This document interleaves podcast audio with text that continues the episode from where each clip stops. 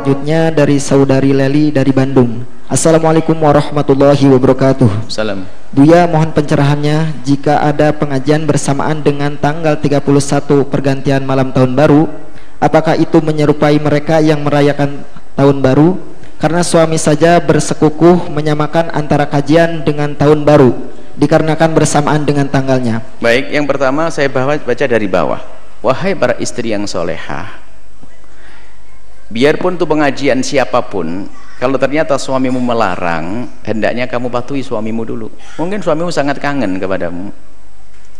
Jangan mentang-mentang pengajian langsung harus pergi. Ajak dia.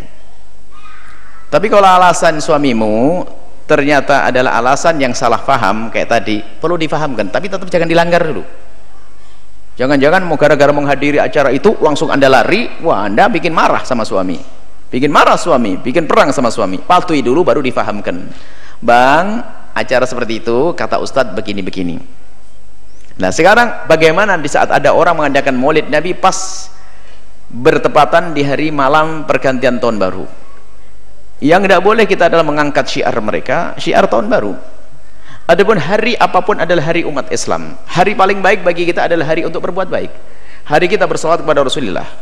Hari kita untuk melakukan ibadah.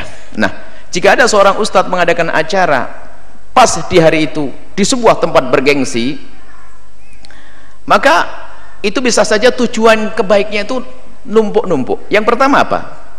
Kalau ada kemungkaran terjadi di lapangan itu harus dihentikan. Mohon maaf. Kalau malam misalnya malam pergantian tahun kan namanya malam tahun baru ya.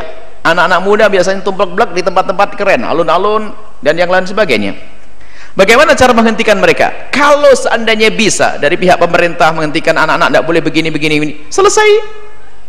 Tapi untuk menghentikan secara langsung nggak bisa. Biarpun Ustadz minta pada Pemda untuk menutup nggak bisa.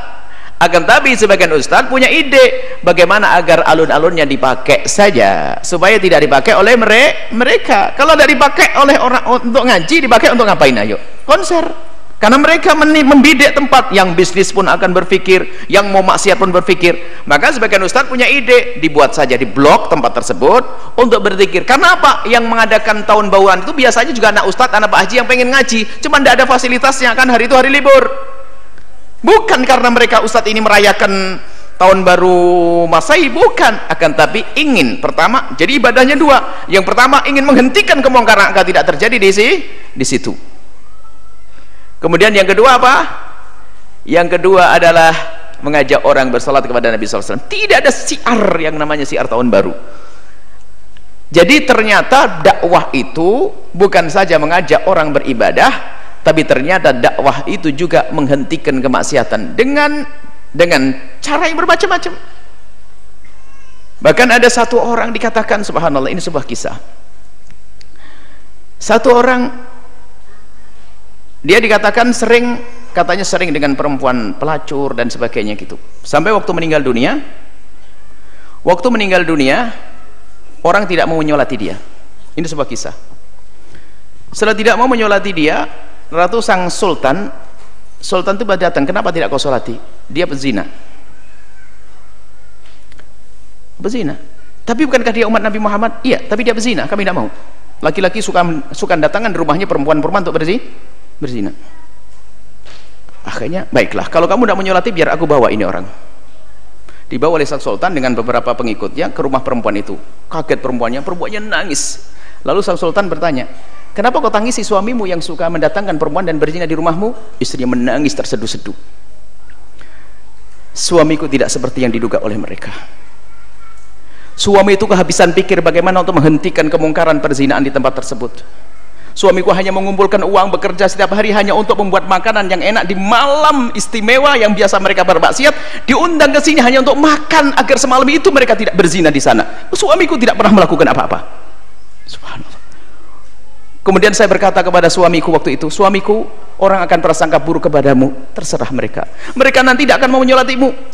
Suamiku malah berkata semua akan menyolatiku bahkan sultan pun akan menyolatiku lalu sultan berkata akulah sultan dan aku akan solati dia dan aku ajak semuanya untuk menyolati dia. Lihat menghentikan kemungkaran. Dia nggak bisa menghentikan karena terlalu kuat. Hanya perempuan-perempuan diundang suruh makan di rumah. Diajak cerita sampai pagi malam akad misalnya malam mingguannya. Nggak nggak zina malam minggunya.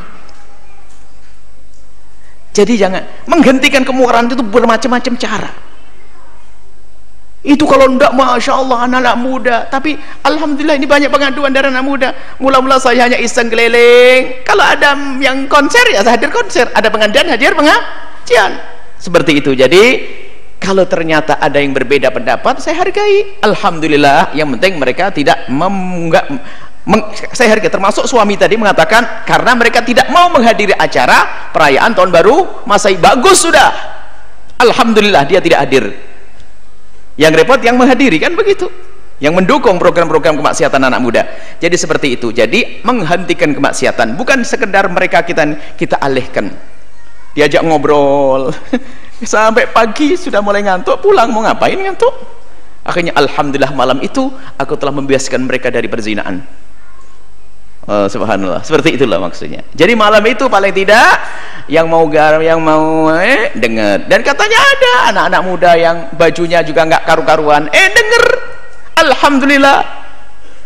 Daripada misalnya bajunya sudah tidak menutup aurat yang didengar haram kan tidak karu-karuan. Tapi yang didengar adalah kebaikan. Semoga kebaikan yang didengar menjadikan dia diampuni oleh Allah. Seperti itu itulah dakwahnya para ulama-ulama terdahulu para wali-wali memudah mengislamkan budaya.